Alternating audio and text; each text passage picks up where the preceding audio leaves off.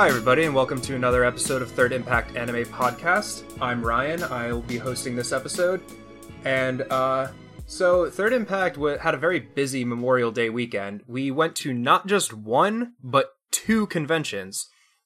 A bunch of us went to Animazement up at our local RaleighCon, and there were a bunch of us that also went to MomoCon in Atlanta, Georgia, and we're going to talk about that one today. So with me, besides myself, obviously, I have with me Edwin. Hey. What's up, people? And who else do I have? I have Sarah. Hello. And I have the man, the myth, the legend. Everybody give a warm first-time podcast welcome to Will. It's me. I'm Will. He is a real person. He is a very real person. So thank you for joining us today, Will.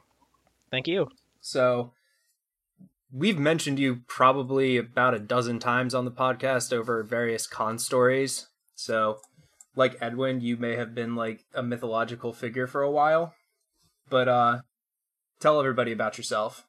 Sure. Well, I'm Will. Some people may know me from MidShelf Gaming, the gaming channel that Ryan and Edwin and myself run. I think it's the best channel on YouTube, by the way. Possibly. Definitely a big fan of the Third Impact crowd, so I'm very honored to be here to talk about our experiences at Momo. So thank you for having me. All right.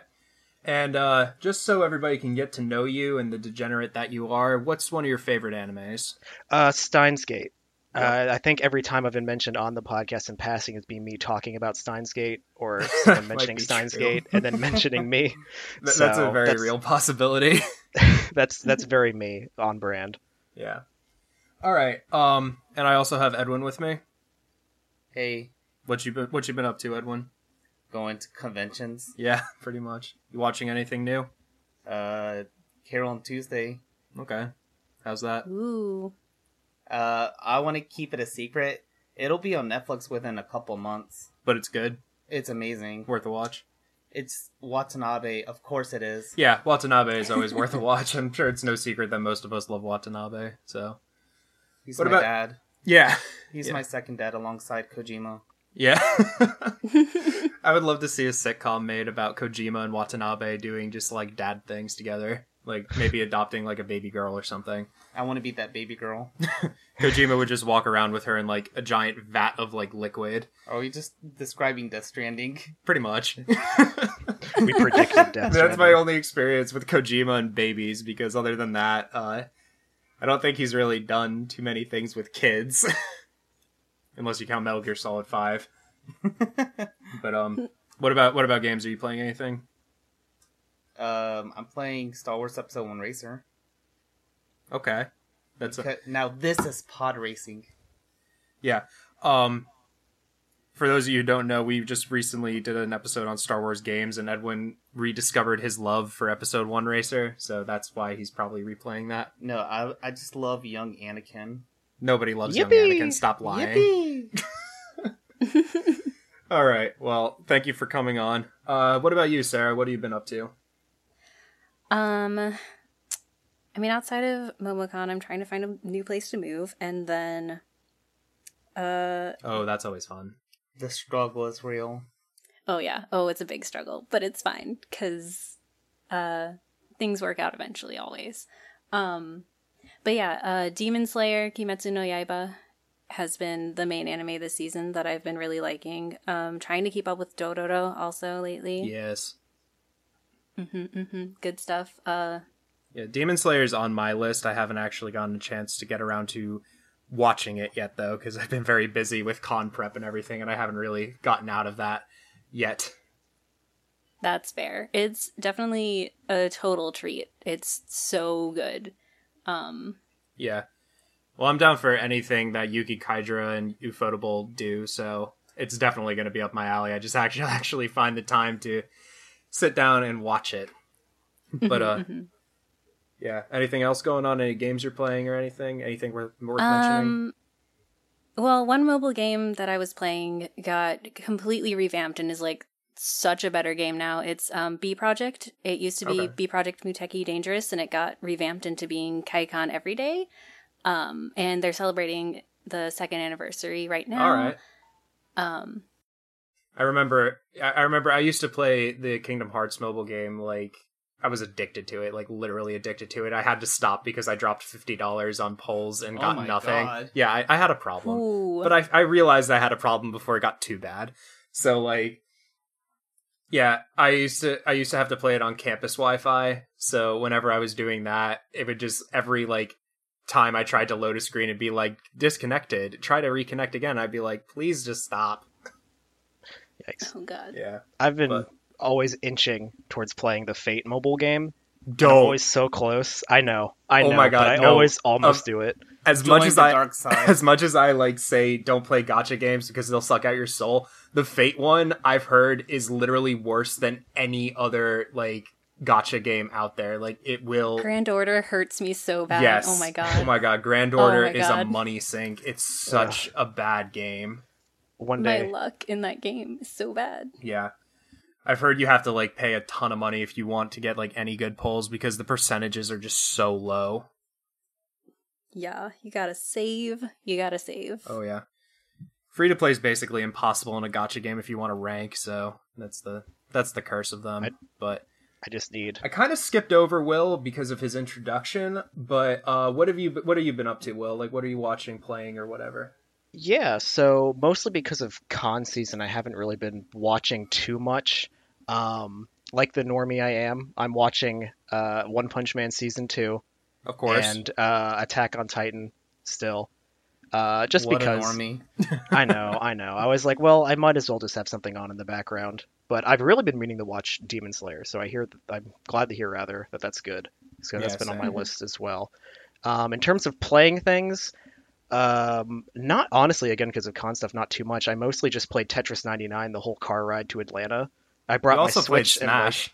We did play Smash. Egwin and I did play Smash with the two Joy-Cons sideways, so that was enjoyable because during the car ride, the screen we just had between us, and then anytime anyone made a turn, it would just like fall over. We'd have to pause and like re-pick it back up. Quick story about that. Like I had a box of Lucio O's because I had Johnny Cruz sign them at the con. And they had my cereal box propped up against the middle rest with the Switch leaning on top of that. It was like the weirdest rig I've ever seen, but I'm just like, okay, weird flex, but whatever, that works. And then anytime we had to make a turn, I would hear, and it would fall on the ground, and they'd be like, shit, pause. Oh God. Yeah. But it was funny, but. Yeah. Myself, I haven't really been watching too much except for Attack on Titan as well and One Punch, but I've been watching more American shows than anime lately just because they're easy for me to put on in the background and I don't have to read. Bakugan. Yeah. But I actually started watching Banana Fish when I got back from the con, like the Monday after I had off from work, so I just started binging that. And that's a really good show. Like, it's about American gangsters, basically. And it's just significantly better than I thought it was going to be. Because the name kind of makes it sound like it's going to be like an animal anime. And then I was just like, oh, this is literally the opposite of that. Like Bananyan? Yeah, I mean, like, I don't know. There's so many weird, like, short animal animes. Like, I didn't know what to expect. And then there's no bananas or fish in here. What's up? No, the banana fish is a drug. Spoiler alert. But, they sold me short on it. Yeah, I mean it's a great start. I'm like 8 episodes in, more or less. And I've also been watching Dororo, and it's so good. It's my favorite anime from like this year so far. But other than that, Hollow Knight finally got a physical release on Friday, so I've been playing that. And I bought Katana Zero, so games, it's a good time for games, for me at least. I've been just playing a ton of stuff. But yeah, other than that, we took a ton of our time to make the pilgrimage down to Atlanta, Georgia for MomoCon. To the Mecca. Yeah, we went to... effectively. I don't know. I feel like Mecca for nerds would be more so like Comic-Con or something. If it weren't like LineCon, but something like that. Momo was great though, not saying that it wasn't, but I don't think it's on the scale of like Mecca for like anything like that. Not yet, at least. Not yet. Next year. But... Yeah, I think there's slightly different attendance numbers there, just a little. Yeah. But, so MomoCon actually started as a con on Georgia Tech's campus, which is really close to downtown Atlanta. And as the con grew, and I assume the people graduated from Georgia Tech, they moved it into the convention center nearby, and it was huge. Like, we immediately walked in, we were just like, okay, this is overwhelming. Everything is huge. And we all stayed in the Omni. I don't know about you, actually, Sarah. Did you stay in the Omni too? No. My friends that I was with found, like, a cheaper hotel that was a little bit further of a walk, but not too bad. Gotcha. I knew a few of my other friends that were also from out of state. They also went a little further to get cheaper hotels because by the time they decided they wanted to go, all the main hotels were sold out. Yeah, I remember, I think I booked our hotel back in, like, August, because we had all decided after Animazement last year, we're like, we need a change of pace, let's go to Momo next year, because we had heard so many great things about the guests, but by that time last year, we were already committed to Animazement. So it was, we were like, yeah, we'll go next year. And I'm glad we did, honestly. But yeah, it was a very big con. Like, you start on the 4th floor and then you go down one floor, which is where all the panel rooms are. And then you go down another floor into the dealer's hall in the gaming area. And that was just like the biggest hall I've ever seen for that type of stuff. Like, I'd never, with the amount of space we had, you would have never known that there were like 30,000 people there. It was absolutely crazy. I didn't even realize that the main panel room was down there. Yeah. No, that was actually kind of weird in my opinion. The main panel room was tucked all the way in the back, behind, like, the past games. The game room, past like the speedrunner, the main stage and everything. Yeah. But like, I thought, like, I went there for an Overwatch panel, and I thought it was going to be loud, but it actually was great. It was I was just pleasantly surprised at how quiet it actually was back there. I was like, I have to go past the arcades to hear at this panel, but it was actually surprisingly, like, pretty good sound wise down there. I was surprised. Yeah, because I'm so used to small cons where, like, there's like a fair amount of attendance and not a whole lot of space, and then everybody's like bumping shoulders every 12 seconds, and like, you know, you can hear kids screaming and everything, but it was nothing like that for this, at least not for me. I thought it was great. But the con scene was, like, significantly different from, like, anything I've ever really been to before, because it was, like, almost 100 degrees the entire weekend, and there were at least, like, 300 people outside on, like, the little, what do you call it, the courtyard area, just kind of chilling, doing cosplay stuff, playing music, drawing chalk art, pretty much the entire weekend. And that was incredible to me. And I personally never had a single rude interaction with anybody. Like, there's always one person, at least in the con, who thinks that they're better than everybody else and, like, shove through, try to, like, push their way through to the dealer's room. But no, everybody was super nice. Like, I really had a great time with everybody I interacted with. I would strike up random conversations with strangers, just like strangers, like in an autograph line or something. And it was great. It was very enjoyable. But what about the rest of y'all? Did y'all have similar feelings? Yeah, I think everyone was, like, super nice. I didn't have any, like, negative experience or anything. I had a very similar experience just waiting in line. We were going to see Suda51. And Edwin, like, found me and, like, joined me in line. We were just all talking about his games, like, the people behind us, the people in front of us. It was great. We were just waiting in line. That happened, like, multiple times throughout the con. Absolutely. So I usually am not someone to kind of, like, pick conversation with a random stranger all the time. But, of course, con atmosphere sometimes brings that about. And especially here, it just felt very welcoming. Right. Yeah, yeah, it was literally, like, everyone was so, so, so friendly. I haven't been to a con in a couple of years, so I was like, oh, what do I expect? It's like, it's a good one to come back to. Oh, yeah, for sure. Yeah, for sure. It was great. Like, literally on Thursday, I was just wearing, like, a Hunter x Hunter t-shirt, and people were just like, oh my gosh, I love your shirt, and, like, trying to, like, talk to me about it. And I was like, what's happening? People are being friendly to me? They don't have places to be right now? Like, yeah, that was just the great thing. Like, everybody was so nice. Mm-hmm. And, like, even Thursday, like, I'm so used to like going to Animazement like for a 4-day con that like Thursday is normally only badge pickup day, and you like maybe go to one or two panels, but they're usually not anything like great. But this Thursday honestly felt like a Saturday to me, so I was very happy about that.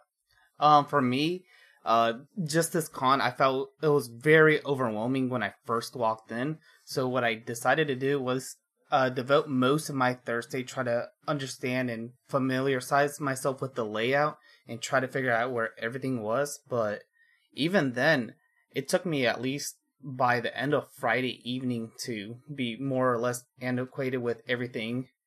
It was just so big, and like everyone else had mentioned, everyone was so friendly. It was a very welcoming environment. Yeah. And, like, so well organized and just, like, laid out in such a logical way that it was just really easy to get around and figure stuff out. Oh, my God. When you mentioned about how it was well organized, for the pre-reg line, we were in it, Will and I were in it for, like, 15 minutes, and we were already getting our badges. Same. Yeah, that was crazy to me. Yeah. I got in, like, Thursday afternoon, basically, because I flew down that day. And so the line was like super long, and I was like, ooh, I'm going to be here a while. And then 20 minutes later, I had my badge, and I was like, oh, okay, well, or not. Yeah, that was the crazy thing is like Marissa and I were waiting in line for our will call badges.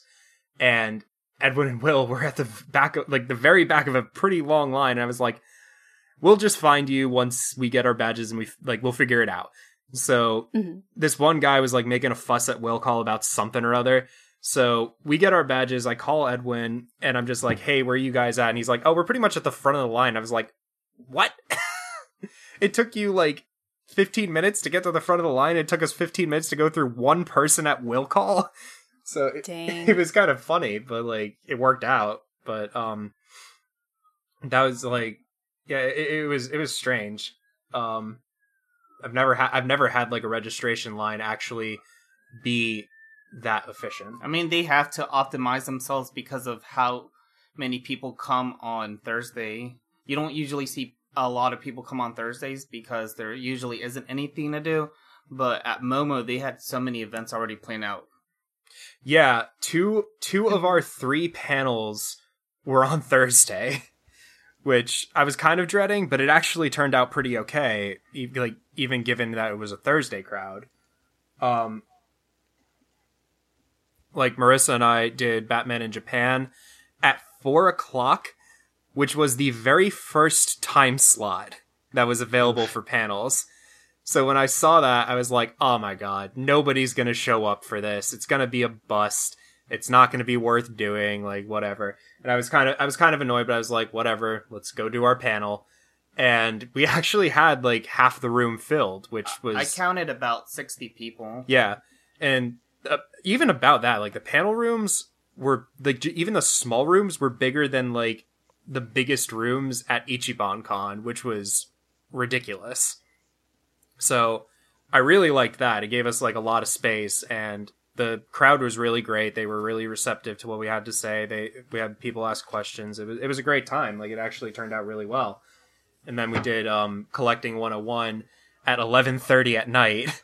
Again, another great time slot for something like that. I, again, did not expect a big crowd. And we had, like, 15 people, which this isn't a panel that has, like, a massive turnout every time anyways. But it actually... did a lot better than I thought, and we had a lot of fun doing it this time. It was way past my bedtime. Yeah, it was. I think we stayed up until, like, 3 o'clock that night anyways. I stayed up till 3 a.m. every night. Yeah, pretty much. It was a great time. Great con.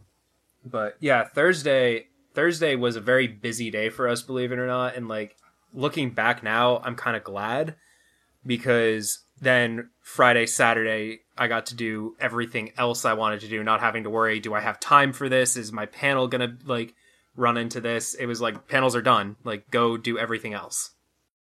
So, yeah, and other than that, Marissa had Token Rambu Behind the Blade the following morning at, like, 10:30, and that one actually did very well. She had about 20 people in there, and you could tell a lot of people were hungover, which I thought was very funny. But It was a good panel. Had a good turnout. Like, all of our panels did very well for considering when they were, because they were at they weren't at the best time slots, but they still did very well, and I was happy about it, and it got us in for free, so can't really knock that. Mm-hmm, mm-hmm. But yeah, Edwin and Will helped me with the Collecting 101 panel as well. But since you didn't panel at this one, what kind of stuff did you do around the con, Sarah? There were a lot of like cosplay panels that were really cool, especially on Thursday. And then, oh my gosh, I did so much random stuff. There was a lot of idol things that were happening. There was like an entire festival of a bunch of like idol cover groups from Florida that happened on Friday. Oh, that one was fun. Yeah, and like a whole like mini concert by Peachy Parade that were like actual, I think they were technically guests at the con, I don't know, but they're also guesting at AWA this year. I believe they were guested. Yeah. They were great. I also went to that Overwatch voice actor panel. It was really well done. Which one did you go to? Did you go to the one where there was a proposal in the middle of it, or did you go to the one that was like earlier in the con? I went to the Friday one. Okay, I think the one I went to is on Saturday. Yeah. Yeah. I missed a proposal. Oh. God, you didn't miss much. It was very awkward and very cringy. She said yes, and everybody was like happy, but it went on for too long, and we were just like, dude, don't hijack a panel to propose. That's uncomfortable. That's at every con, though. I know. Well, I do know that on Friday during the Q&A, there was one guy who was just like, I'm Michael Chu now. And then the voice actors were just like, well, Michael Chu, like how to start a question awkwardly. But yikes. What does that even mean?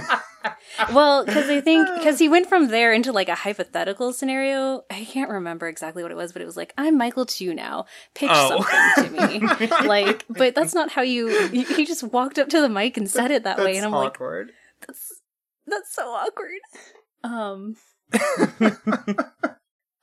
But yeah. Went to an Axis Games panel. Axis Games was really good. All the Otome games. I really wanted to go to that panel, but it was at the same time as Suda51, and there was no way that I was going to miss that panel. His panel or his signing? His panel. Oh yeah. Ugh. Tell us about that one actually, because I heard that one was really fun. I was busy doing something else. Oh, the Suda one? Yeah. Yeah. So his newest game was released recently, Travis Strikes Back, which is part of the No More Hero series. And what he was doing was he was highlighting a lot of the mini games that were in Travis Strikes Back. Therefore, he was looking back at earlier works and how a lot of his earlier works influenced a lot of the mini games for that game. Yeah, it was a really enjoyable panel. I'm not a huge Suda fan. Now, preface, I haven't played any of his games, but of course I had to take the opportunity to actually see like a Japanese video game developer in person talk about his games. So even as someone who didn't even know anything about his games, it was a very fun experience. He seems very genuine as well. Like, he's really passionate about the stuff he's talking about. And it was just like a really good time. Like, I was getting hype for everyone because part of the panel was because he was going to make an announcement. Right. And spoiler alert, the announcement was that, the game that he was talking about? Yeah, Travis Strikes Back got a port on PS4 and PC.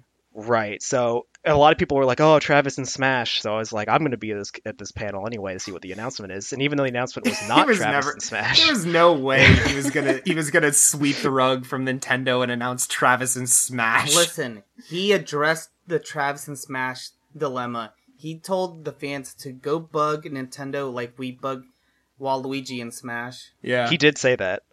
Yeah. Did he speak much English? Because when I met him, he had a translator and didn't really understand too much of what I said. He knew a handful of words. Okay.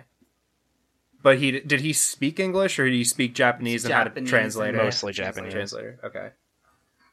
Yeah, that was a panel I wanted to see, but I can't remember what I was doing. Again, there was way too much to do. Like, we did so much. For real, yeah. That's the way I describe this con.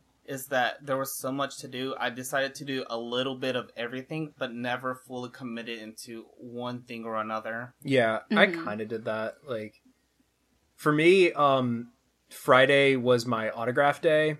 I got a lot of things signed. Like, I met all the Overwatch voice actors. I got Genji to sign a 3D print of Genji and his Chinese New Year skin, and that was really cool. And I got Johnny Cruz, who's the voice of Lucio, to sign my cereal box of Lucio O's.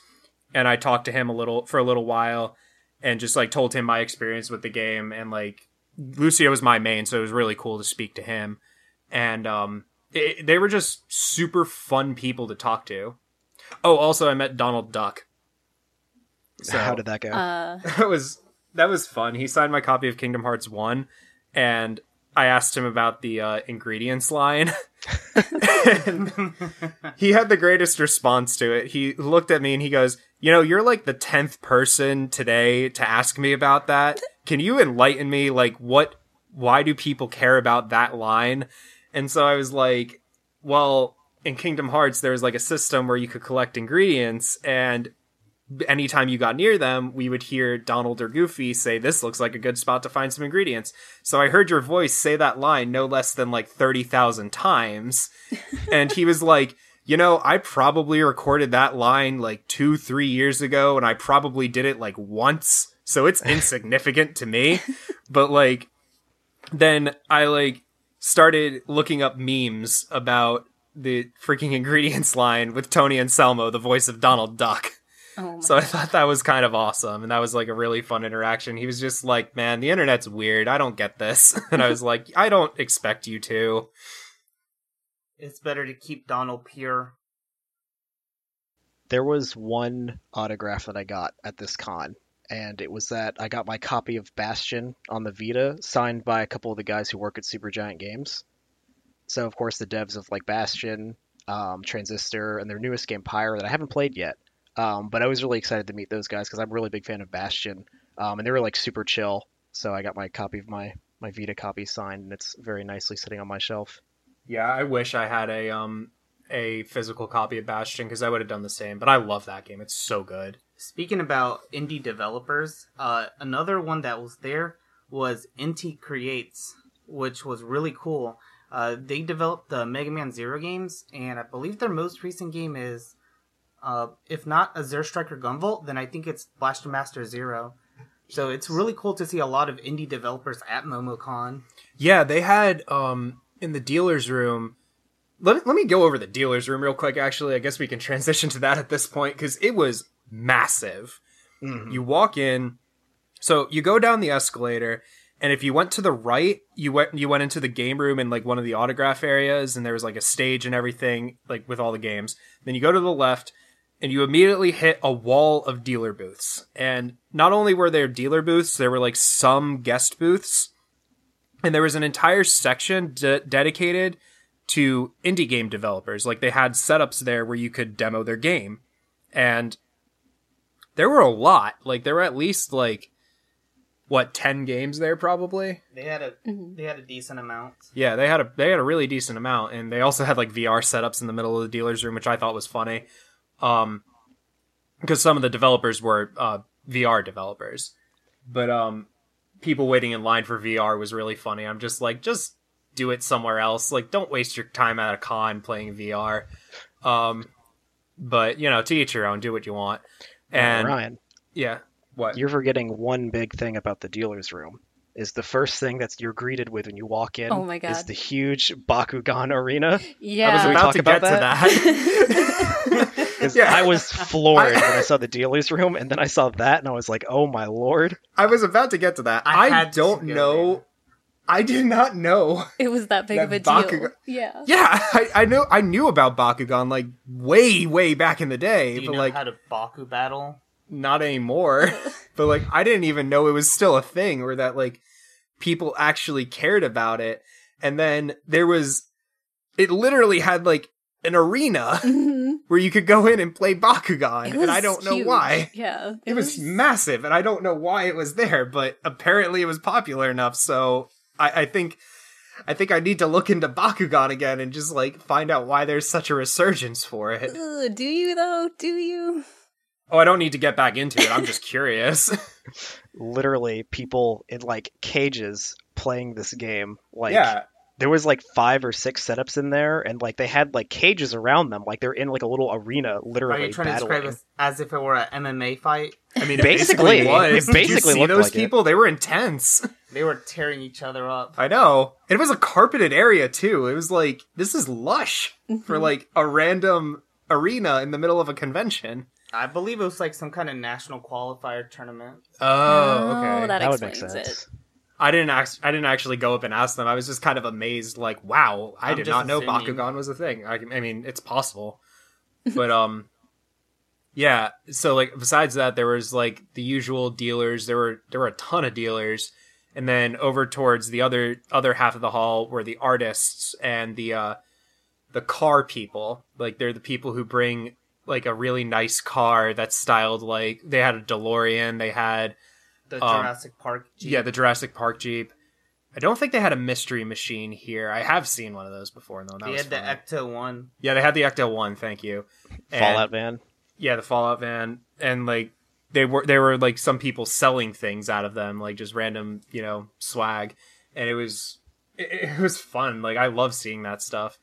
But one really funny thing is there were sculptures from How to Train Your Dragon 3 of Toothless and the Light Fury. I don't remember if she actually had a name. But you could get a picture of you riding it for like $20, which that's expensive. Yeah. But also it helps pay for the sculpture, I'm sure. So there was just random cool stuff like that. And all the artists were really nice. I actually got to meet a comic writer I'm fond of, Donnie Cates. He writes for Marvel right now. He's writing Venom and Guardians of the Galaxy. So I had him sign a couple of my issues, and I was just like, so how long are you going to be writing for? And he's like, you got me for about another year. So I was like, all right, I can live with that. And so I think we should also bring up the variety that was in the game dealer's room. Yeah, why don't you talk about that? I pretty much found everything I needed. I saw game dealers, figurines, like key strap, everything that I would want. Like, I've never gone to a convention that had this good of a selection. Yeah, there was a good variety. Mm-hmm. Either of you two have any thoughts on the dealers, like, what you saw? Yeah, I definitely agree with the big variety. There was, like, a lot more clothing vendors than I expected, because I was also there kind of looking for, like, any sort of shirt. I was like, oh, you know, maybe. But there were, like, a bunch of vendors selling clothes, and, like... there was like the leather people selling like all those really nice leather books and like coats and everything. I really wanted one of those, but you know, I think I blew all my money before I found that they existed. that was a problem. Yeah. Speaking about clothing people, I want to give a shout out to Boomslink. Yes. Oh yes. Why don't you tell the listeners why? Oh yeah, I should probably do that. They have really good designs, not only for their shirts. They have really cool posters and phone cases. Yeah. I ended up buying a shirt. Yeah, I got a shirt and a sketchbook from them. Him? Yeah, I think it was a guy running it. Mm-hmm. This was like the first con that I actually like actively looked at the shirts, because it wasn't just the generic stuff that you see everywhere. It was like, oh, these are like actually really cool. And I didn't wind up buying anything, but there were like a few that I thought were really funny. I saw some vendors I recognized, like Shark Robot. Yeah, Shark Robot had like 2 different like booths, didn't it? Or something? They did. Yeah. They did. Like, that's excessive. Yeah. I mean, it's their money, but yeah, it was a little excessive. I thought it was kind of odd. Mm-hmm. The same guy from AWA got my money again, though, is the import booth dealer. Oh, I love that man. Yeah, he finds all of the great stuff straight from Japan. I bought like 5 things from him, and do not ask me how much that cost me, because I'm ashamed. I was able to complete my Berserk video game collection because he had a copy of the Japanese-only PS2 game. Nice. So that was a big plus for me. Yeah, I was able to find a Picross game. I'm a really big Picross fan. Like, I play Picross pretty much every day on my phone because I have like 3 different apps dedicated to it. So if I finish one, I just move on to the other. And it's a SNES import game called Super Picross, and we're actually going to be talking about it on our channel, which is why I got it. But just the fact that I was able to find that in box was, like, incredible to me. And it didn't even break the bank. Like, his prices are pretty much what they're worth. Like, he charges a little bit higher than what you could get online because he actually, like, physically imports them himself. And, you know, capitalism and whatnot. Mm-hmm. But compared to other people I've seen, he actually was not that expensive. Like, he was very reasonably priced for all of his stuff.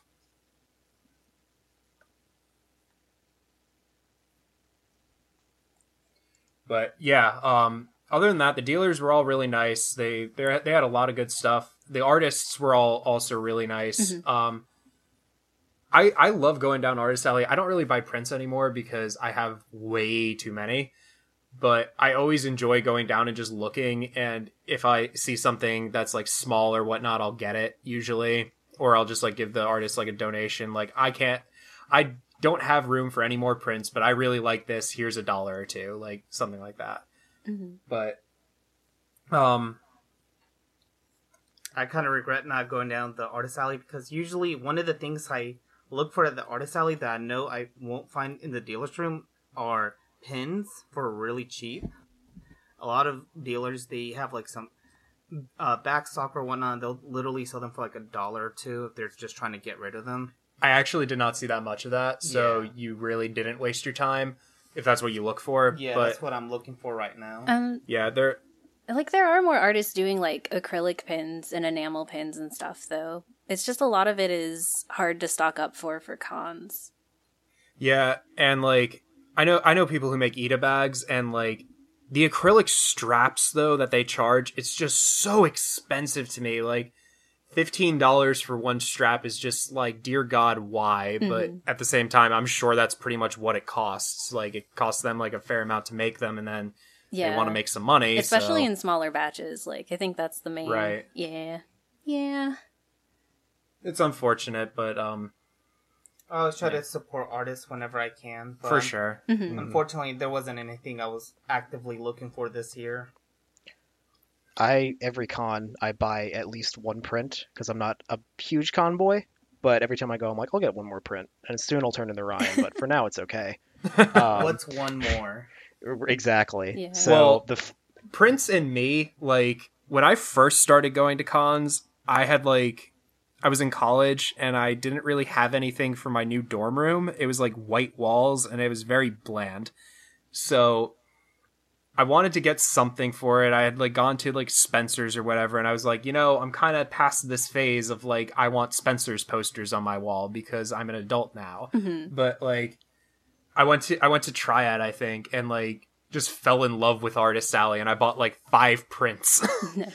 That like all immediately went on my wall, and then just like any time I've gone to a con or like free comic book day or something, I'll always find like another print that I really like, and I'll be like, yeah, I'll add this to the collection. And then I moved like last year, and I hung all these up, and I was like, oh God, I have so many prints. And at this point, I pretty much just like, unless I actually find something that just immediately makes me go, oh, you're on my wall, no exceptions, like I'll pass it up. I'll be like, oh, that looks really cool, but I don't need it. Mm-hmm. Yeah, I have like literal like boxes and poster tubes overflowing of prints and posters and things between cons and like just buying AKB48 calendars, and then you have like 12 beautiful posters. Like, God, that's the dream. I mean, yeah, that is the nice thing about calendars is you get a lot of cool art with them. Mm-hmm. But yeah, I think this year, because I was trying to like not make super huge purchases, I was focusing more on like actually smaller things like charms and mystery box stuff and stuff like that. Yeah. Because like, in a way, that's something that you can only really get at cons, because nowadays it's like, if you want a strap of a particular character and you go to look for it online, it's either like mega hyped up in price, or like you have to buy the entire set with like 12 characters in it, and it's $60 for the box, and it's like, but I just want that one. Like, yeah, I know Marissa used to do group buys for that. Like, yeah, they'd get like either, I don't know, like Eilish 7 or Token Rambu or something, buy the entire set. Yeah, yeah, yeah. Each person would like get what they want, then they pay for the box together, and it'd be a lot cheaper. Yeah. But it's so I convoluted. Do that for Monster Hunter figures. Yeah. Yeah. Yeah, it's complicated, and there's always a chance that you won't recoup your money. Right. Like, I did that for Monster Hunter figures. I'm a huge Monster Hunter fan as well. So I'd buy I'd buy the entire set of blind boxes, open them all up, keep what I want, sell the rest, and I'd normally recoup my money. Mm-hmm. And like the nice thing is I also know where to get them wholesale. So I pay like $45 for 6 instead of like $20 for 1. Yeah. So I literally will sell them for basically cost just so I could recoup my money. And I do that at flea markets usually, and people are like, could you go lower? And I'm just like, no, I think you and I both know that I'm beating the dealer's room by a long shot, so this is a firm price. And yeah, I've had pretty good luck with that. All I have to say is that fandoms can be scary whenever you're committed to buy something. Oh yeah. True. That's a fact. Mm-hmm. That is facts.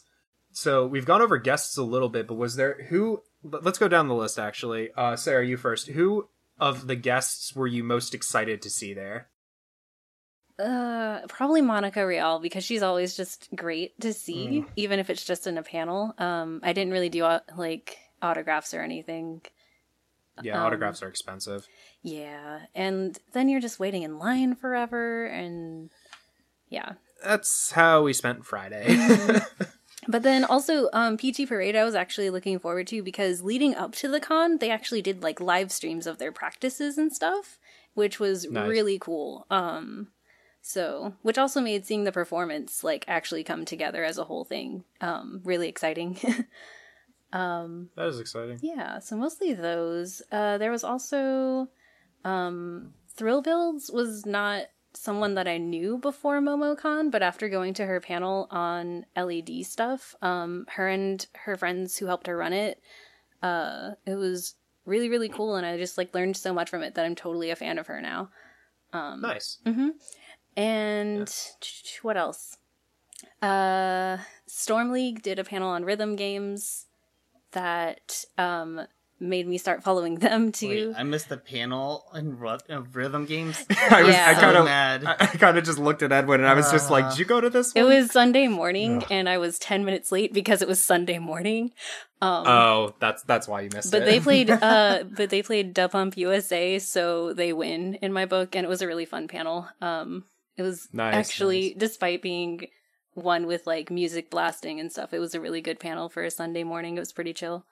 That was actually one thing I was very happy about. There were no like intrusions on a panel. Like if I was in a panel, there wasn't like the room next door just blasting obnoxious music or something. It was all pretty well soundproofed. I mean, I think during the Axis Games panel, it was like in the Omni, and it was next to LARP stuff, so you could definitely hear the like foam swords hitting each other in the next room over during the panel. So the Omni maybe not so much, but the actual convention center did have really good soundproofing. Yeah, I didn't actually go to any of the panels in the Omni, so I can't speak to that one, but that's pretty funny. But Edwin, I think I know what your highlight guest-wise was, but I'm going to let you say it yourself. I love Suda51 so much. Like he's literally my favorite game developer of all time. Yeah. And the fact that I was able to meet him, oh my gosh, I fangirled so hard in front of him. And I got him to sign my copy of Flower, Sun, and Rain, which was, I believe, his second or third game that he developed with Grasshopper Manufacture. Mm-hmm. So when he saw that, he looked at me, he's like... He told his translator, yeah, this brings me back. Like, he was, like, reminiscing whenever he was looking at that game. Yeah. And I was like, oh, my gosh, I made his day. That was the thing. Well, he made my day more. Yeah. That was the thing I noticed about him is, like, you can tell his passion because anything that somebody seemed to bring him, he seemed to remember. Like, yeah. I mentioned that I reviewed his Samurai Champloo game on our YouTube channel, and he looked at me, he's like, wow, that's incredible. Like, I remember working on that one. And I was just like, that's kind of ridiculous. Like, I did not expect, like, I expected to be the weirdo who brought that game up. And, like, And apparently there were other people who like also liked that game too. So yeah, he was really cool to meet. Was there anybody else that you liked meeting? Well, I didn't come to the convention to meet them, but I was hanging out with a couple of friends, and we went to a panel that had Family Jewels and Audrey Soros. Yeah. A couple of YouTubers, and they were really good. Yeah. Watching them perform. Yeah, I was there for them. Like, I really wanted to meet them, and I did, and they were really cool people, but they're incredible. Like, they're musical YouTubers, for reference, by the way, and they just do incredible work. So, Will, what about you? I know one of the people that you wanted to meet was also Suda, but who else did you meet that you loved meeting? I didn't get to really meet him, but I did get to go to the Pro ZD panel. Mm-hmm. I like his stuff. He's a funny boy. So able to see him, I was like, oh, he's neat. And the panel was like, you know, the panel was very Q&A, which is great because like, I just like, you know, seeing a YouTube person I've been following for years, like in person. So that was like super cool. I mean, that's kind of him also, is he just like, he's very quippy. So like he'll do like short things. It was definitely like a very fun panel just to kind of chill for a bit from all the running around at the con. So that was fun. I was also going to mention the YouTube concert because I didn't know any of them, honestly. Like I've heard of them, never really listened to them before. And I was really blown away because I had a good time at the concert. It was fun. Yeah. You also had one other interaction that I think is worth mentioning that I'm going to make you talk about. Who did you run into in the elevator? Oh, you're talking about going back to the Pro ZD? No, to Hungry Box. That was me. That Hungry Box. Oh, we were in the elevator at, it was like the first night, and it's going down, and the elevator stops, and this is like a crowded con elevator. And we're like, oh, I guess we could have room for one more. Elevator doors open, and out comes in Hungry Box. For those who don't know, Hungry Box is one of the greatest Smash Bros. Melee players. He plays Jigglypuff. So the elevator door is open, and I just lock eyes with him, and like he knows, because I've met Hungry Box before, but like he knows that, like he probably doesn't remember me, but he knows that I recognize him, and he's like, oh boy, and he like gets into the elevator. Here we go again. I just wanted to ride the elevator. The doors close, and I'm there with a couple friends of mine, and my one friend, he does not like Smash at all, especially Melee, and he just looks at his other friend, he's like, man, I hate Melee. And they just start talking about how much they hate the game, and he's just standing there, and I'm between my friends and H-Box, so I'm like, oh, man. And then the elevator doors open, he goes out, and I'm like, have a good night, Mr. Box, and he's like, uh-huh. I thought that was a funny story. Shout out to H-Box. Yeah, for me, I actually had like a lot of interactions with guests this time that I didn't even intend to have necessarily. Like, I met all the people that I got autographs from and talked to them. They were great. Like, Johnny Cruz was the highlight for me, and Suda51 was also great. But like, the YouTubers that I ran into, Marissa and I were standing in the hotel lobby. I think we were waiting for like Edwin or something to like get the rest of our stuff so we could go up to the hotel and drop it off. And we're just sitting there on our phones. I look up and I just like see ProZD standing there like on his phone. And I'm just like, oh, that's ProZD. And so I just like go tap him on the shoulder. I was like, hey, I don't want to bother you, but I'm a big fan. I just wanted to know if I could take a picture. And he's like, yeah, sure. And so very matter of fact guy, like get a picture with him. He goes on his merry way. Yeah. I run into him in the elevator later and I just start talking to him. And he, like, wished me luck on our YouTube channel, and I was just like, you're probably just saying that to be polite, but thank you. Speaking about YouTubers, I forgot to mention that I really enjoyed Giguk's panel. Yeah, Giguk was there, too. Any highlights about that? It was a fun panel. Good way to rest my feet. Okay. Yeah, Giguk's always funny. But, yeah, so I met him, the best interaction for me, though, had to be when I met a YouTuber who I have followed for, like, 7 years, or I don't even know if he's been on YouTube for 7 years. My perception of time is shit. But I followed him for a really long time, like, since roughly around when he got started. So the guy's Insane in the Rain, and during the YouTubers concert, he comes out and does a piece with Audrey Soros, and I lost my mind. Like, I went straight up fanboy mode and just like was just like so excited to actually get to meet, like to see him and see him perform. And he was not actually an official guest, which I thought was weird, but like he was there for some like charity stream they were doing, he was doing like set pieces in between streams, like during breaks and whatnot. So I got to see him perform a couple times actually. And we were getting food one night, and we went across to the CNN Center, and I had got my food. I was waiting for Marissa. She had gotten like Moe's or something. And so I am just like standing off to the side, don't want to clog up the line. And I look up, and he's just kind of standing there looking at the menu. And I immediately just put down my stuff, and I'm just like, I'm like a huge fan of yours. Can I please get a picture? And so like he takes a picture with me. I'm losing it. Like I'm keeping it together, but internally I'm losing it. And so I tell him, I was like, yeah, I've been following you since basically the beginning. Like, I really like the fact that there's somebody else out there who's a sax player who loves to play video game music. And he's like, oh, you're a sax player. And I was like, yeah, for like a long time. So we start talking about saxophone for like 10 minutes while Marissa's getting food. And like, I just walk away, and I'm just like, that's it. We can go home now. Con's over. Like, I'm good. That's the peak. We're good here. Oh, yeah. Yeah, that was the best guest interaction I had, and he wasn't even a guest because I just got to meet him, and he was such a nice guy, and, like, it was incredible. But, yeah. So the other big thing about this con was the size of the game room. Like, there was so much stuff going on in this game room. Like, we had Tokyo Attack, who did the arcade. We had an entire board game area with enough room to fit, like, a lot of people. There was a stage for, like, special presentations. There were console setups. There was a speedrunning area. It was massive. And I know Edwin spent a lot more time in there than I did, so. Yeah, I was in the game room because I'm a big fan of rhythm games, so I definitely spent a good portion of my time playing everything from DDR to Taiko to Chuni Rhythm, Jubi, Sound Vortex, pretty much everything that they had. Not only that, I was playing Super Smash Bros. Melee for their tournament, so I was in that for a good while as well. Let's see what else I did in the game room. You played DDR with me. Yeah, I did play DDR with you. That was a good highlight of, I think, Friday night. We did that. Friday night. Yeah, that was Friday night. It was like, that was a lot of fun. 1 a.m., so there was no lines at the DDR machines. Yeah. And that then I perfect. Beat you. Yeah, right. You wish. Yeah.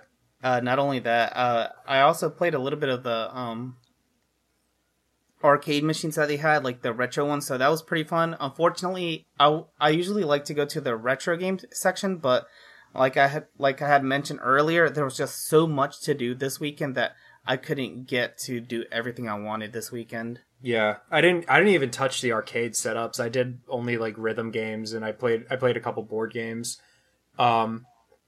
See, that's another thing I like to do. I love playing board games with people at conventions, but it's just too much to do. No, there was so much to do, and like. It was very intimidating. Like I walked, like I said, like when we walked in, I was just like, I don't know where to start, so I'm just going to start making laps until I can actually get myself like accustomed to this. But yeah, there was just so much that went on that was just incredible, and it was such a fun con. Like the game room was incredible. Playing DDR at like 2 a.m. was really fun, and like Marissa and I had actually just finished playing a board game. We had played what was it called? I can't. Dinogenics. We had just played Dinogenics, which is basically build your own Jurassic Park.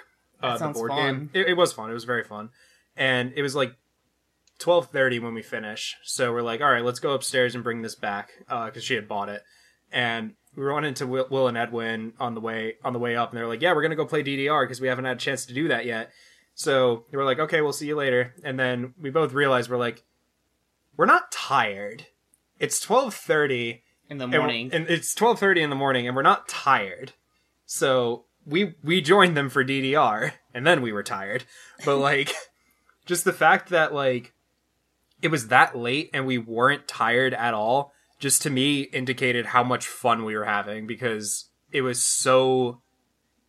There was so much to do, and, like, we were busy for every minute, but it wasn't exhausting because it was so, like, high energy. Everybody made it fun that it kept us, like, it kept us going.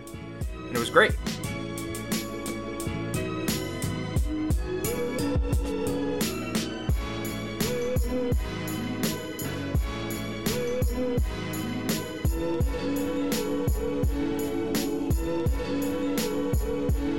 So now we come to the what I love about convention talk the most. Does anybody have any juicy stories to tell? Anything that went on this weekend, or just a good story that you want to tell? I have a minor story. All right. So not about me, preface, but one of my buddies who was there, the one who doesn't like Smash with his melee, give it up for Jeff. He actually won the Star Fox 64 tournament. So he entered that, and he was practicing on his 3DS for a little bit, and he won first place, and they gave him a medal that says, like, you know, MomoCon 2019 first place Star Fox 64. So I didn't get to watch him do it, unfortunately. I think our panel was during that, or it was like something else was going on. No, that was our panel was 11:30 at night. He did that in the morning, but I remember he was like in the room practicing because he thought it was like a high score thing for the game, and it turns out it was a multiplayer thing, so he was practicing for the wrong thing, and he still won. To be fair, his competition, what he said, wasn't that tough. Yeah. So that was just cool that they actually gave him like an actual medal. I thought that was really neat. I didn't get to go or see any of the competitions or anything. I know they had a Zeldathon going on as well I really wanted to watch, but again, the theme of so much to do at the con, I didn't get to dedicate myself to like watch any of it, sadly. Yeah, that was the unfortunate thing for some things, but I didn't watch any of the tournaments myself, but like I heard that they were a lot of fun, and I did watch a couple of the performances in between the Zeldathon, which was the speedrunning thing for charity that they were doing, and I was going to be in a Duck Hunt Akimbo tournament, but it was starting right when we were trying to check out of the room, so I was like, I literally can't. Oh, man. But it was just, there was so much to do for everybody, and, like, anybody that we ran into didn't have, like, a bad experience to talk about. Like, well, actually, I had one. Like, they stiffed us for an autograph for Keith Silverstein, who is the voice actor of Torbjorn, among, like, a lot of other things, due to very poorly planned out logistics. But other than that, that was, like, the only blemish on this weekend. Yeah. I'm trying to think of some stories I have. I have a lot, but I don't know which ones I'm able to say on this podcast. I have a wholesome one if you need to think. Most of Edwin's stories involve alcohol. My drunken escapades. It was so much fun. Like, just drinking with, like, strangers was so much fun at, like, a new con environment. The DJs at the rave on Saturday were all so good. I'm such a fan of DJ Joe. Yeah. I went to the rave. It was so much fun. Yeah. One of my friends from Raleigh, I met up with him on Wednesday after we got back, and he shakes me, and he's like, "Do you have any idea how lucky you were to get the DJs that you got? All of those DJs are my favorite DJs." And I was like, well, you should have come to Momo. Yeah. Actually, a funny story at the rave. I went there, and I was having a lot of fun, and my friend's like, "Woo! The MomoCon rave is awesome." And then he's like, "Wait a minute, did someone just throw their phone?" Oh my god. Two turn. And then there were like people crowd surfing. I've never seen people crowd surf at an anime con. Yeah, most of the time because they're not allowed to. Yeah, the cops really didn't care. The main stage area was really, really big, so I mean, yeah. It was really big, and I don't think they really had too much security, like, actually control. No, there was security doing their job. Okay. The bag line was so long, though. I was like, oh no, is this the line to get in? But no, it was just the line of people waiting to pick up their bag and leave. But I'd rather them do that. It's crazy. Yeah, I remember, actually, if you had the app, I got a push notification at, like, 11:30 or something. That said, the bag check for the rave is full, and I'm just like, that didn't take long. No, yeah, there was a line just to do the bag check. Yeah, it was ridiculous. Anybody else? Do you need to think? Okay. So I have a really wholesome story about a Stefani cosplayer, like from Steven Universe, who was so sweet. She was literally the first person who complimented me on my shirt on Thursday. Nice. As I was leaving the hotel, because I just kind of like dropped my bags off and left. And then as I was walking back to the hotel later at night to meet up with my friends, because they didn't get in until later, like 3 blocks away, she was like, hey, you're the girl whose shirt I complimented. Are you going back to the hotel? Let's walk together because it's late at night and we're both like small women and it's Atlanta. So let's go. And she just like was so nice. She, I was waiting on my friends in order to, like, fully check in and everything, so she, like, brought me drinks and snacks from her room, and I was like, who are you? Why are we best friends now? Like, and it was really funny, and her name was Sarah, too, so thank you so much, Sarah. Oh my god. Oh, perfect. But... that's easy to remember. Yeah, super easy. But that was, like, first day of the con, making friends, it was so good. Yeah, it sounds about right. That sums up my MomoCon. Yeah, mine too, pretty much. Yep. We actually, one of the coolest things, well, we were waiting in the line for, I think it was Suda51. We got talking to another panel group from Florida and just started exchanging, like, con stories and, like, you know, various stuff. Like, we just compared panels and we're like, yeah, we do this type of stuff. We, like, have a podcast.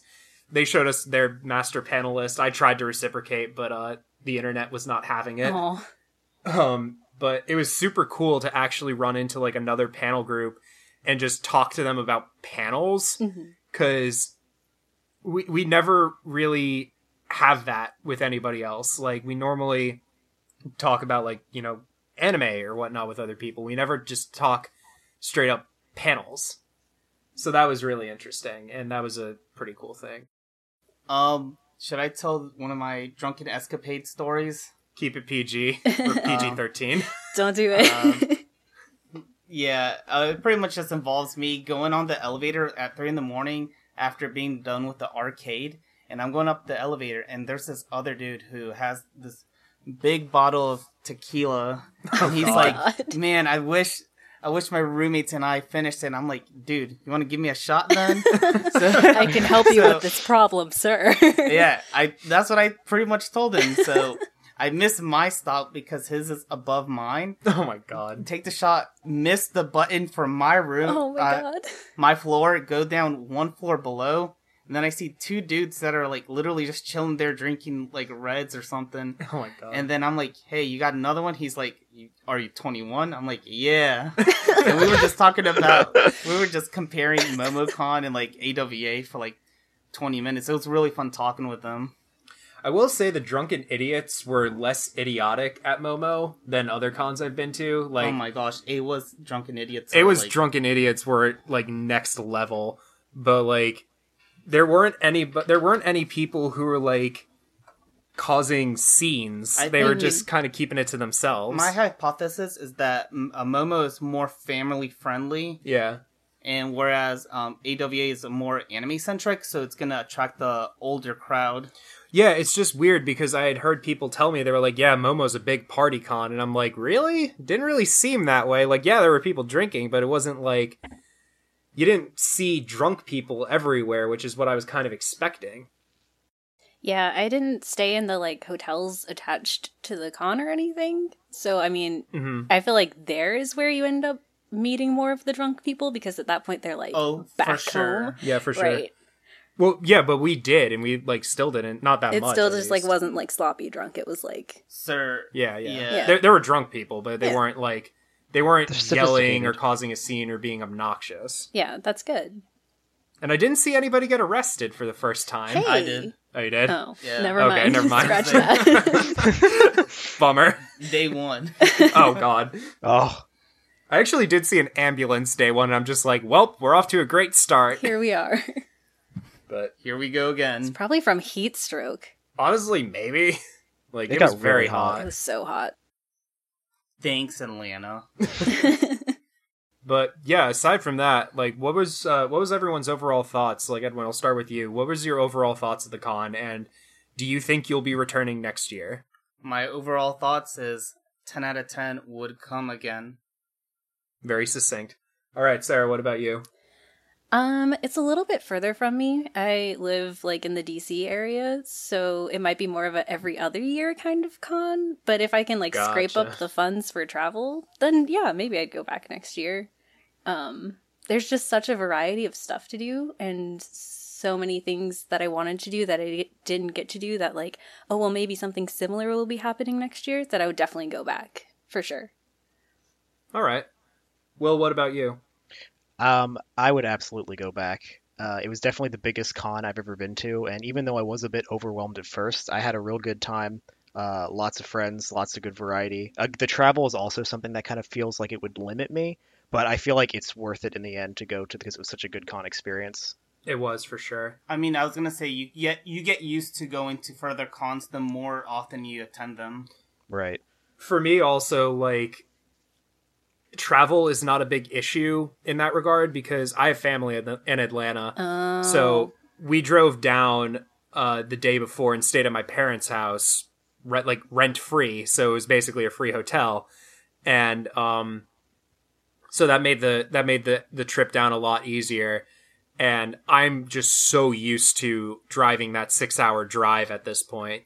So like for me, it's nothing. Like it's a trip to Atlanta, and I know how to do those trips because I do them so frequently that like it was just like, oh, I'm going for Momo this time instead of going to visit my nephews. So I'm definitely planning on going again next year, barring some catastrophe with work or something. But yeah, I had probably the best time at this con than I've ever had at any other con before, period. Like, it was just such an enjoyable experience. And there was literally a facet of every part of nerd culture there that you just don't really see anywhere else. Like, there were comic book artists, which I'm a huge comic book reader. There were a ton of cosplayers, like a ton, and they were all really good. Like that General Grievous we saw, oh my god. Like I'm gonna have Austin put a link of the picture I got of that guy in the description because dear god, that was incredible. And you know, we also had obviously anime voice actors, we had game voice actors, we had game developers. Like it was just incredible. And it's definitely an experience I would 100% pay for again. So does anybody else have any other closing thoughts on the con? Definitely recommend Momo. It was very good. Even though it was really hot in Atlanta, I still think it's definitely is worth the trip to go. Well, it was hot in Atlanta, but we were inside like 90% of the time. I had like a 15-minute walk from my hotel and it did not kill me. So, okay. But then again, so I'm kind of a city girl now, but still. Gotcha. If you had to go through the middle of like the chalk zone, that was the worst because like there was a day where I was out there waiting for somebody and I was already dying because I'm very weak. I actually have a really funny story that indirectly is about you and the chalk zone. So we were going for food and I see Jeff sitting on the steps, like just somewhere, and I see a guy who has glasses and moderately curly hair, and from the side I could see like a goatee. So I was like, oh, Jeff and Will are hanging out. So being a joker, I go and flick the other guy on the back of the head thinking it's you. Oh, no. And it was not you. So this guy turns around and he's just like, can I help you? And I immediately was like, I am so sorry. I thought you were one of our friends because I saw Jeff and I know this guy. Like, I do know this guy. Well, you made an enemy. He laughed. He thought it was funny. But I was just like, I am so sorry. I thought you were somebody else. Please don't hate me. And he was just like, it's fine. But that was... He's holding a grudge right now. Jeff just looks at me and he's just like, you're an idiot. And I'm like, yeah, I know. But that was funny. But, yeah, it really wasn't that hot, but... I definitely think that it's a con worth going to, especially if you can afford to, like, split a hotel room with, like, 5 or 6 people. It really wasn't that expensive. I think it only ran us, like, a little over $100 for the entire weekend. And then if you panel, like, they have the best badge reimbursement policy of any con ever. You do one panel and you get a badge, which is ridiculous. And I'm thankful for that because it got almost all of us in for free. I want to say that MomoCon is definitely a con that you should try to at least go once. Yeah, definitely go once. Yeah. Like, I understand it's a very expensive trip and, you know, the badge, if you're paying for it, it's like, I think it was like 80 It's 70. It was 70, yeah. Well, I guess... Okay. Yeah. It'll probably go up a little bit this year because it always goes up. Yeah. Probably going to pay like 75 at the door. But, you know, for what you got, 4 days, like, packed full of stuff, worth it. Yeah. Not only that, we haven't brought up that MomoCon is going to be doubling its floor size next year. Oh, really? Oh yeah. Whoa. Next year they're moving from Hall A to Hall B, which yeah, they're gonna have so much more space to do stuff. Ooh. So maybe I'll go next year then. Oh my god, yeah. Yeah, they didn't even use all the space this year, or at least actually they kind of did because they gave everybody enough room to walk, which I'm very grateful for, by the way. Like I said, 30,000 people there, didn't even notice it. Mm-hmm. And like I never felt cramped or claustrophobic. Like normally at other cons, I'm like doing the little dance where you put one arm up so you're not like completely bumping into everybody. Right. And hold your bag in front of you as you walk. Hold your bag. Yeah. Bulldozing through everyone. Yeah. It wasn't that. It was I could walk where I needed to walk. Maybe I waited in a line, but it wasn't that bad. Mm-hmm. And so yeah, just the fact that they're going to be doubling means there're going to be so much more events to do, so many more game tournaments, so many more arcade machines, so many more panels. There's just going to be more of what makes MomoCon great. Yeah. I'm very excited to see what comes next year. But if nobody else has any other closing thoughts, where can I find all of you on social media? Sarah, what about you? Number one place for any sort of anime or idle ramblings is probably Twitter at UniqueXHarmony. Fair warning, there's a lot of idle things. Get ready. All right. You working on any personal projects or anything that people might find in the internet? Not really. Just kind of doing a couple fun things here and there. And a podcast once every 6 months with you guys. Yeah. All right. Will, what about you? You can also find me on Twitter at swooshxbear for any sort of anime as well as gaming and retro gaming talk. Sometimes cats, you know, good mix. Yeah. And Edwin? You can follow me. If you like mecha anime, you can follow me at Elon Musk. Yeah. Follow Elon Musk and then tweet at him. I liked your panel at MomoCon and see what happens. But, yeah. So you can find me at, I'm going to actually have to remind myself what my Twitter handle is. It's at MidShelf Ryan. I have been tweeting a lot more lately because Facebook is pretty much a dead zone to me at this point. I also occasionally am on the retro gaming Reddit. You'll find me there as Bowie Sensei. And also you can find Will, Edwin, and myself on YouTube at MidShelf Gaming. We're the one that has more subscribers than the other one, and we have a blue controller as our icon, so be on the lookout for that. We just put out an episode on anime games, and we're working on our puzzle games episode right now, so we think we're pretty good at things, but, you know, you tell us. And in addition to that, you can find all of us on Facebook at Third Impact Anime, on Twitter at the same thing. You could also find our website, thirdimpactanime.com. Our Twitter handle is actually TIAnime. I'm being corrected on that. Thank you, Edwin. We also recently started a Ko-fi, which is basically you can give us a tip. A coffee? You buy us a coffee. Wait, is it pronounced Ko-fi? I'm reading it phonetically right now, and I'm brain dead. I think it's coffee. I was like, have I been saying it wrong my entire life? Yeah. I mean, it's K-O-F-I, so I'm like seeing like Ko-fi. But like, I thought it was coffee. I thought it was coffee or green tea. Get us some coffee. All right. Yeah. But, yeah. And we also we also opened up a Patreon. We don't really have any tiers set up right now, but that's just at the goodness of your heart. If you feel like, giving us a few bucks so we can continue to do what we do. It'll help us out a bit because we have, you know, annual costs for the podcast and everything. It also helps sponsor giveaways and stuff, too. Yes, it also helps sponsors giveaways. Thank you for reminding me, Sarah. Mm-hmm. We have a giveaway currently going on. If you go on our Facebook thing, and by the way, all of these links will be down in the description. So just go look there because it's too much words for me to say. And then you'll have to write it down. And it's just a whole mess. Just go on our Facebook page below. So we have a giveaway going on with our friends at Lost Ark Video Games over in Greensboro. They're giving away they gave us a bunch of figures to give to you guys, and included in that is a Fate Grand Order Saber figure, a Goku figure, and Ash and James from Pokemon, except they actually use their proper names. I know Ash is Satoshi, but I'm blanking on James right now. But yeah, they gave us those figures to give to you guys. So here's how you enter that real fast.